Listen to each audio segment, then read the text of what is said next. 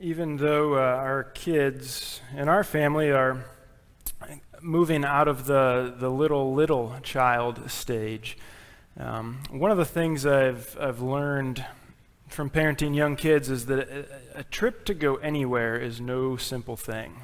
If you have kids, you know exactly what I'm talking about, right? Even just, hey, let's go get something from a fast food restaurant. I mean, that, that requires a bag or two with you know with diapers, clothes, equipment, toys, and, and, and just anything else that, uh, that, that might be needed for any type of possible emergency that might come up in that setting. Um, getting into and out of the car, of course, requires more than just doing my own seatbelt. There's at least one or two others to do. Um, even getting ready to walk out the door requires more than just making sure my own shoes are on or I've got my own coat or things like that. There's others to give attention to as well. Um, and, uh, you know, Megan and I got away for a few hours the other day. And uh, as I said, even though our kids are growing older now and we're kind of moving out of that stage a bit, uh, we, we still commented on how much quicker it is to go places when it's just the two of us, right? Get in and out of the car, in and out of the, the, the house, the store, whatever, quickly. Um, but none of that none of that even comes close to comparing with the work required to plan, coordinate, and execute a trip taken by the President of the United States. I was reading up on this a couple weeks ago. It is incredible. There is, there is an entire advanced, advanced preparation team whose sole job it is to take care of all of the incredible number of details that, that surround a presidential visit. I mean, it, it is incredible. Everything from the timing of the schedule to the movement of the press pool, because it's not just the president, it's everybody that travels around with him as well staff, press um, the setting up of lighting and seating for the, for the speaking engagements or the events, the flying in of the presidential car, or the beast, if you've ever seen that thing. I mean, that's got to be taken care of. Um, meals, security, surprise stops along the way. They still do those kinds of things, which is kind of interesting that they can keep that quiet. Um, uh, letting the president know where he's going and who he will be talking to, because a lot of times that's not set up by him. So, I mean, it is, it is incredible. If the president is going to go somewhere, there is so much preparation that has to take place in order for that to happen. This morning, we're going to take a look, if you will, at the, the head of Jesus advance preparation team. And team's kind of a loose term, it's just a one man team. John the Baptist was, was that guy. His role, as he openly told those who came to see him, his role was to prepare the way for the coming of the Lord. That, that, that was his job. And, and just like with, a, with uh, the preparation required for a visit from the president, there was preparation that needed to be done before the Lord would arrive as well. So, what we're going to do is uh, go ahead and turn with me to Luke chapter 3. And we're going to read the first section here to, to get a sense of the setting surrounding the arrival of the Lord and the work being done by John to prepare for his arrival. So you can follow with me in uh, Luke chapter 3, starting in verse 1. In the fifteenth year of the reign of Tiberius Caesar, Pontius Pilate being governor of Judea, and Herod being tetrarch of Galilee, and his brother Philip, tetrarch of the region of Iturea and Trachonitis, and Lysanias, tetrarch of Abilene, during the high priesthood of Annas and Caiaphas, the word of God came to John, the son of Zechariah, in the wilderness. And he went into all the region around the Jordan, proclaiming a baptism of repentance for the forgiveness of sins. As it is written in the book of the words of Isaiah the prophet, the voice of one crying in the wilderness, Prepare the way of the Lord, make his paths straight, Every valley shall be filled, every mountain and hill shall be made low, and the crooked shall become straight, and the rough places shall become level ways, and all flesh shall see the salvation of God. Now, now the first two verses there give us the names of seven different political and religious rulers. And, and as we talked about some last week, the main takeaway from this list of names is to know that, that what Luke writes in the following 22 chapters are real events. And they are real events about a real person about a, that took place a, at a real point in history. I mean, it can all be verified. In other words, a person can disagree with the interpretation of Jesus' words or the interpretation of Jesus' actions, but that doesn't change the fact that Luke, the historian, is communicating to us real events that took place. Jesus is just as real as any other historical figure. He lived at he lived during the time that uh, Luke writes for us in those verses. So we get the, the historical, the political setting. And then, in addition to that, Luke gives us the religious setting in which the Lord would be coming. And Luke introduces John the Baptist in a way which would have directly linked John to the Old Testament prophets of the past. There's, there, there's, a, there's a reason Luke writes it this way. So, for example, uh, listen to the beginning of the book of Jeremiah and see if we can't note some similarities with verses 1 and 2 here in, in Luke chapter 3. So Jeremiah begins like this it says, The words of Jeremiah, the son of Hilkiah, one of the priests, who were in Anathoth in the land of Benjamin, to whom the word of the Lord came in the days of Josiah, the son of Amon, king of Judah, in the thirteenth year of his reign. That, that's how the book of Jeremiah starts. And if we compare that to Luke chapter 3 here, we have, again, a, a political and a, a historical setting. We have the name and the ancestry of the prophet given to us. And we have a clear statement that Jeremiah's message is from God. So, just like we saw with Jeremiah, we see here with John the Baptist. And in other places too. Hosea chapter 1. The word of the Lord that came to Hosea, the son of Beeri, in the days of Uzziah, Jotham, Ahaz, and Hezekiah, kings of Judah, and in the days of Jeroboam, the son of Joash, king of Israel. Uh, Micah chapter 1. The word of the Lord that came to Micah of Moresheth in the days of Jotham, Ahaz, and Hezekiah, kings of Judah. I mean, Luke, Luke, leaves no question that John the Baptist comes in this line of Old Testament prophets. He introduces him just like those Old Testament prophets were introduced. In many ways, what, what is happening here in, in chapter 3 is that the Old Covenant is being closed by John in preparation for the New Covenant being opened by Jesus. There, there is a significant transition taking place in Luke 3 where John metaphorically hands the baton to Jesus. The old covenant is giving way to the new. Now, now, one thing that we need to keep in mind in this, uh, we especially need to keep this in mind as new covenant believers. We have to remember that John the Baptist is speaking to people who are still functioning according to the old covenant. They still have an old covenant mindset. I, I, know we are in the New Testament Gospel of Luke, but the ministry of Jesus hasn't happened yet, not as Luke is recording it for us. So the people are still thinking and they're still living according to the old sacrificial system put in place all the way back at Sinai 1500 years prior.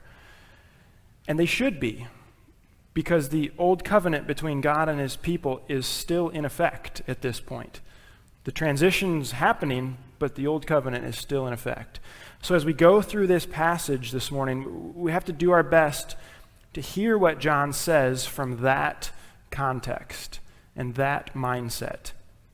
John is essentially an Old Testament prophet quoting from another Old Testament prophet in order to prepare people for the coming of the Messiah. That is what's taking place in John chapter 3. And the prophet from whom he quotes is Isaiah. And the specific prophecy he quotes is a pretty famous one and a pretty significant one from the book of Isaiah, chapter 40. So, if you can remember uh, from our time going through Isaiah earlier this year, the first 39 chapters of Isaiah were written to God's people who were facing potential judgment from God. God was warning them. He was warning them to repent and, and, and return to Him. And if not, then they were going to face judgment. They didn't, and so judgment came. And that judgment was in the form of being exiled to Babylon. So that's the first 39 chapters. Chapters 40 through the end were written to God's people who had undergone that judgment, and they were exiled at that point in Babylon. So the words from Isaiah that John quotes here, they open that section of Isaiah. That section that was written to people who were discouraged and fearful regarding their future. They had been cast out from God's presence in the temple. They had been cast out from the city of Jerusalem. They perhaps wondered if they would ever return to the city, if they would ever return to the promised land, if the temple would ever be rebuilt again. And the message given to them in that section of Isaiah is that they would return, yes, but also that the Lord Himself was on His way. So it wouldn't just be the people going back to the promised land, but that God would be with them there again as well. The way needed to be prepared because the Lord was coming. That's what Isaiah was proclaiming there. And what, what, an, what an incredible message of hope and, and comfort that that would have been to God's people in Babylon at that moment. And, and Isaiah starts, chapter 40, verse 1, and Isaiah starts with comfort. Comfort my people, says your God. So that message is intended to be one of comfort for God's people who have faced judgment and would be returning. So, fast forward hundreds of years from the time of Isaiah, and we get to John the Baptist. Okay, God's people dwelled in the promised land. They were back, they were in the promised land. Uh, in, fact, the, the ministry of John took place in the Jordan River Valley just a day or so journey from Jerusalem. So they are in that vicinity. But although they were back in the land and although the temple had been rebuilt, they were under the oppression of Rome at this point. And as far as the biblical record goes, there had been 400 years of silence in between the Old Testament and the birth of Jesus. So the people must have been wondering again uh, where's God? Yeah, we're back in the land. The temple's been rebuilt, but Rome is here. We're under oppression. Haven't heard from God in a while.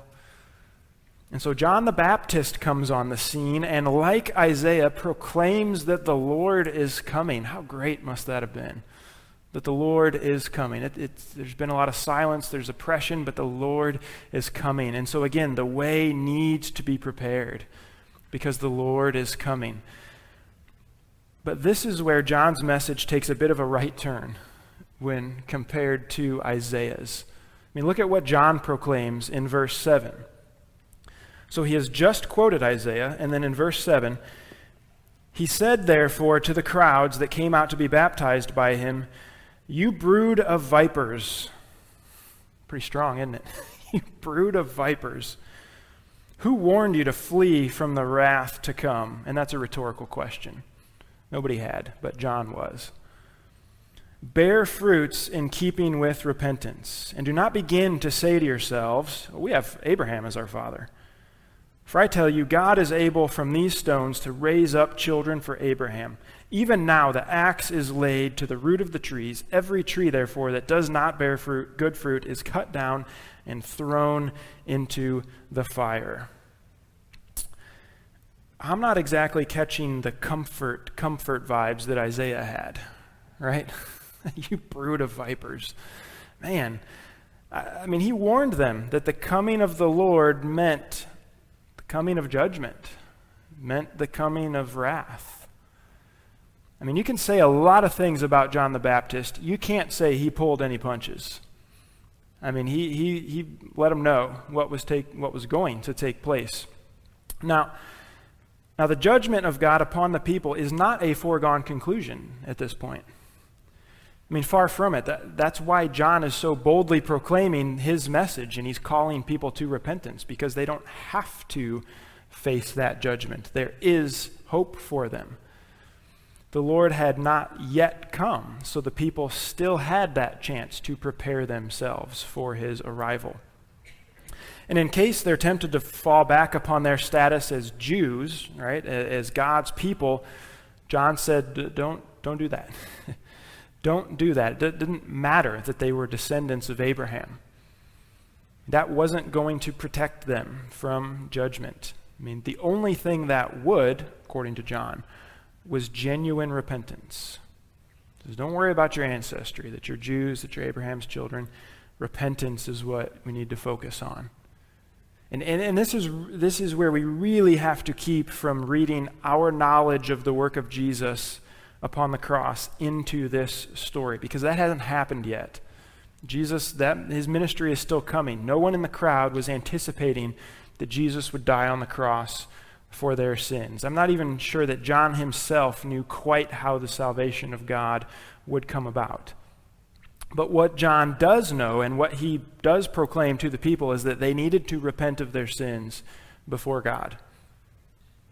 The, the, the preparation that needed to be done to prepare the way of the Lord was really a two part process. They needed to recognize their sinfulness and then repent of their sinfulness. And so, if they would come to that place in their lives, then they would be ready the way of the Lord would be prepared if, if they would do that. And it seems that, seems that some were getting to that place. Uh, look at the response in verse 10. The crowds asked him, What then shall we do? He answered them, Whoever has two tunics is to share with him who has none. Whoever has food is to do likewise. Tax collectors also came to be baptized and said to him, Teacher, what shall we do? And He said to them, Collect no more than you are authorized to do. Soldiers also asked him, And we, what shall we do? And he said to them, Do not extort money from anyone by threats or by false accusation. Be content with your wages.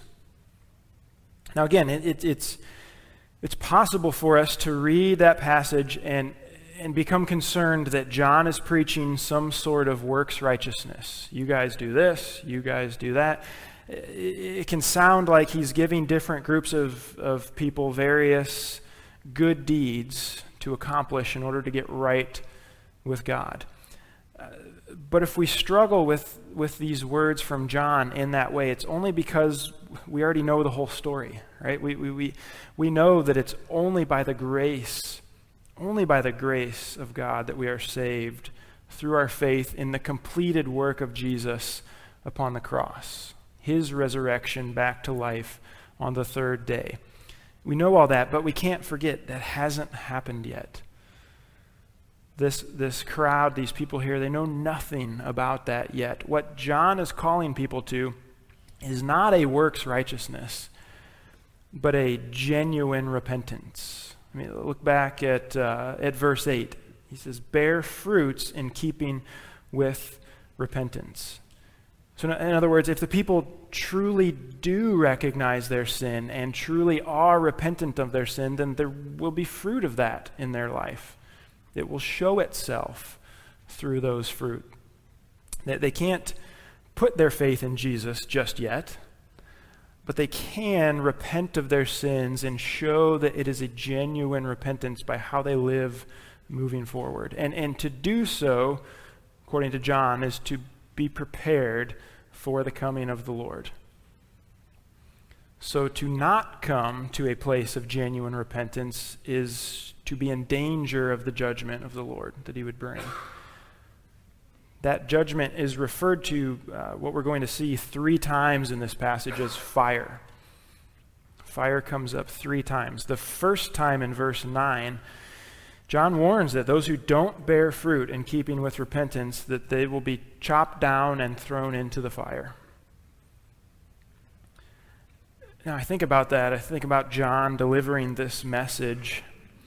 In some ways, it would have been much easier for John to simply preach a feel good message about the coming of the Lord would have been easier to just pretend things were okay and that when the Lord comes, it's, it's going to be high fives and thumbs up and, you know, great, everything's going to be fine, there's nothing we got to worry about.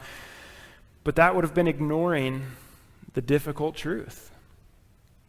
Would have been ignoring that. And, and, and just like the other Old Testament prophets, John wasn't one to shy away from those difficult truths. Uh, the Lord was coming those who repented of sin would be ready for him. They would be ready for his coming. They would find salvation through him. But those who refused to repent weren't ready for his coming, and they would find judgment from that one who was to come. I, and, you know, I, I would say that even though it was a difficult message, I think, that John was giving, it, it, seems that it was being effective with those who were in the crowds because they, they begin to wonder well, well is, is John talking about himself? Is, is John kind of secretly sharing with us his own identity as this coming one? Maybe, maybe he's the one that the prophecy was speaking about. So look at what John says in verse 15. As the people were in expectation and all were questioning in their hearts concerning John, whether he might be the Christ, John answered them all, saying, I baptize you with water, but he who is mightier than I is coming, the strap of whose sandals I am not worthy to untie. He will baptize you with the Holy Spirit and fire. His winnowing fork is in his hand to clear his threshing floor and to gather the wheat into his barn but the chaff he will burn with unquenchable fire. So John's clear I'm not that guy. John says, I, am not the Lord who's coming, I'm not the Messiah. And he's also clear that there was nothing magical about the baptisms that he was performing. So it's just baptism with water. What those baptisms did was highlight the repentance that took place in, in the person's life who was being baptized. And eh, the same is true about baptisms today. Same thing is true. The act of being dunked under the water by a pastor does not save a person from their sins. Part of me wishes it would because I would just go around dunking everybody, and, you know, I would. But now that doesn't mean that baptism is insignificant. Uh, I mean, not at all, right? Just that it, it doesn't replace or it doesn't supplement the work of Jesus on the cross. Baptisms today highlight the work of Jesus in a person's life. You know, they've, they've died to their old sinful nature and they've been resurrected to Jesus. Uh, they've been forgiven and cleansed of their sins. They've, they've participated in both the death and resurrection of Jesus. I, as the pastor, don't accomplish any of that in a person's life. As much as I might wish I could, I can't do any of that. It's all done by Jesus. So, likewise, in, in Luke chapter 3, John the Baptist wasn't the one bringing about salvation through baptism. He wasn't even bringing about repentance through baptism. It was that people were repenting and then were being baptized as a sign of that. All the salvation that's going to come is going to be done through the Lord, who was soon to come. John's baptism was nothing but mere water. Jesus, the one who was coming, his baptism would be one of the Holy Spirit and fire.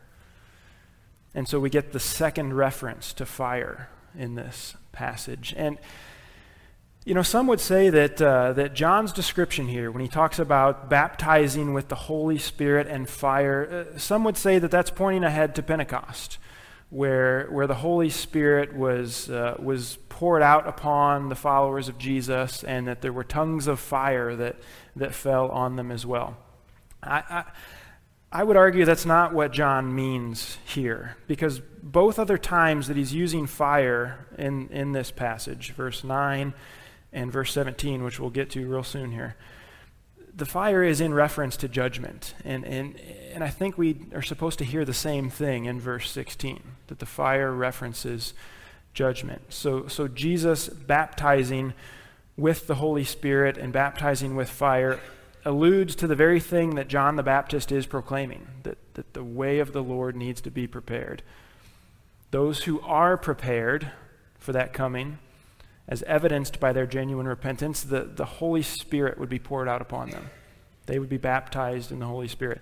For those who were not prepared for the Lord, as evidenced by their lack of repentance, then their baptism would be with fire. The fiery judgment would be poured out upon them. And, and again, verse 16 matches then I think, perfectly with verse 17 because all John does is he just switches analogies.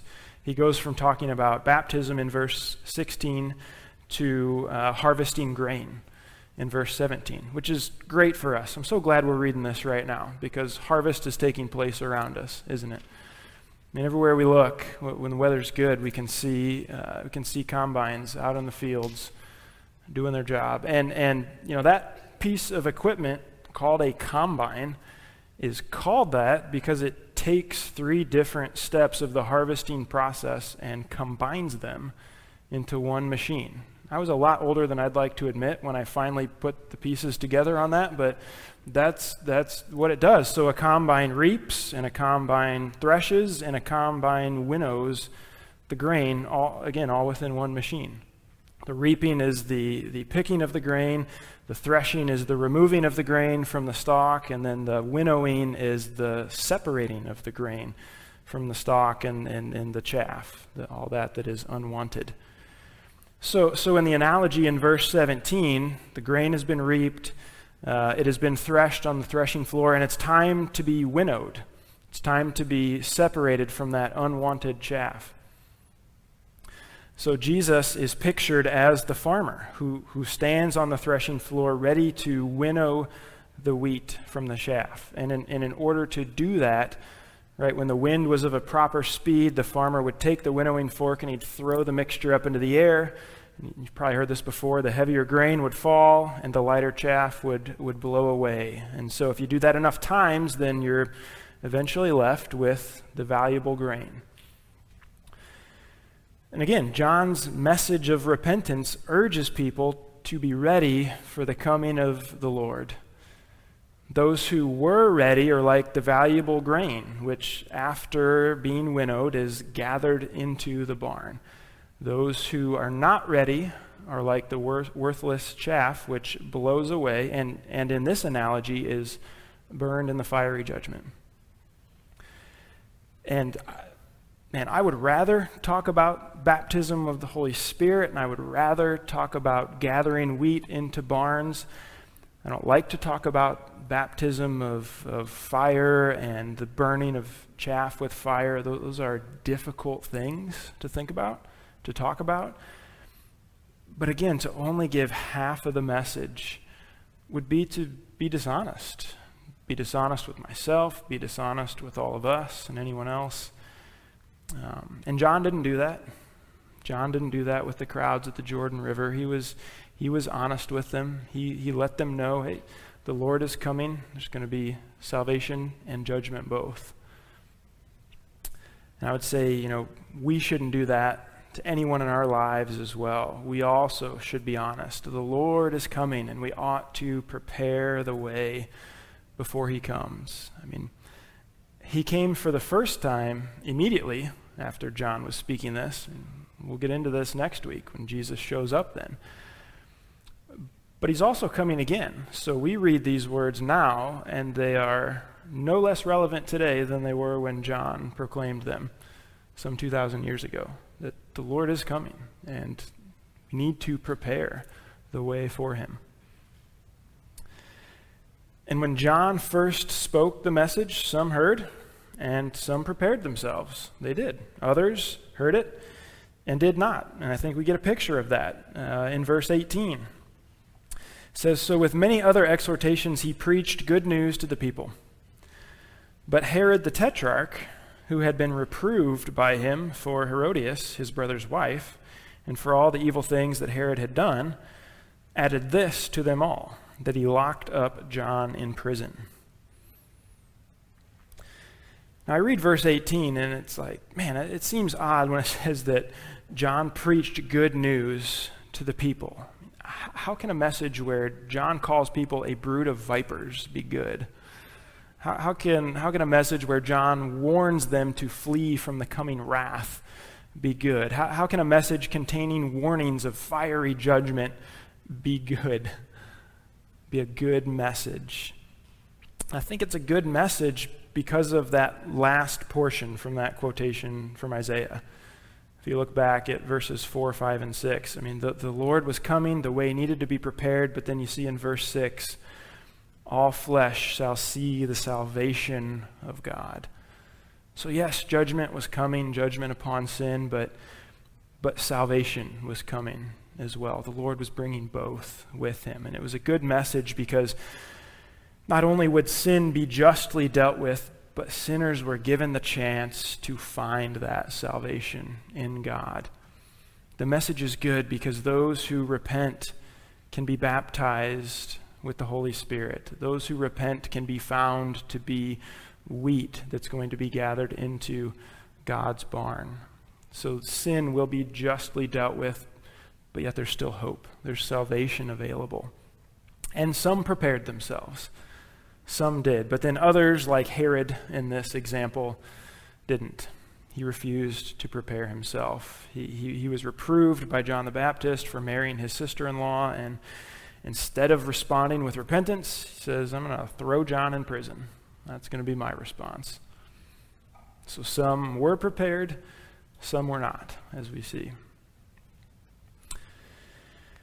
So as we as we consider the response of those in the time of John the Baptist, I think we also got to look now. We got to look at ourselves now. Consider our own response to John's message. In light of the, the declaration of the imminent arrival of Jesus, are you and I prepared? Are, are we prepared for his coming?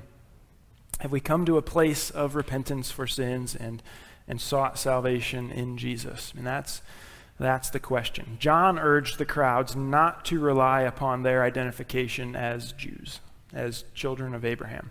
He said, Don't fall back on that. That's, that's not going to help you. Um, you know, I would, uh, I would urge us not to rely on some of the things that we might be tempted to rely on being the children of uh, Christian parents, or being attendees of Eureka Bible Church, or of having a knowledge of Bible stories and, and other things in Scripture. Uh, those things aren't going to mean anything on the arrival of the Lord. They just won't. What does matter is faith in Jesus that's connected to repentance of sin. I mean, that's, that's what we're called to. And so if you don't find yourself in that place of faith and repentance today, then I would encourage you, I would urge you to consider what that might look like in your life if you were. What might that look like? What, what, or what might be keeping me from, from being prepared for Jesus' arrival? A, a, a requirement for faith and repentance is not that one has everything all figured out. It's not. I mean, the crowds listening to John didn't have everything all figured out. Uh, they didn't even know who Jesus was. But they recognized their sin, and, and then some humbled themselves and repented before God. And so I would encourage you, if you feel like you're not prepared, at least start there, maybe. Think about repentance and what that might look like. And, and, and maybe as we're journeying through the Gospel of Luke, this account of Jesus, you might find yourself with a new and growing faith in Jesus. And, and for those of us who, who, through faith in Jesus, have repented and, and are prepared for his return, let's consider our own role as John the Baptist in the world today to take up his mantle and proclaim the truth for others, right? We, we, we, probably don't have to look far in our lives to find someone who isn't prepared for the coming of the Lord. Let's, let's share the good news with them. I mean, that's what John did. He shared the good news, the good news that although judgment for sin is coming, there is salvation to be found in God. I mean, the people in John's day desperately needed to hear that message, and uh, people today, just like then, desperately need to hear that message. So I would challenge us. Uh, I would challenge us to identify someone in our life who isn't yet ready for the coming of the Lord, who hasn't accepted the gospel message, and then the challenge. I would say a good challenge for this week specifically is is to pray for them each and every day this week. Just to say, I, am going to pray that, that God would work in their life, that He would do so in such a way that they would recognize their sin, that they would come to that place of repentance before God, that they would find faith in Jesus, be ready for His return. And and here's the caution, I guess. As we pray that way, we ought to be ready to be used by God. I mean, he may use us, he may not, but, but to not just pray that way, but to have eyes open, to have ears open to what might be our role in this John type proclamation, to proclaiming the gospel message. Uh, you know, we're going to have, uh, uh, with next week, next Sunday being the, the first Sunday of the month, we're going to have our personal mission moment again, like we do. And, and I know that speaking in front of a crowd isn't everyone's cup of tea, um, and that's fine.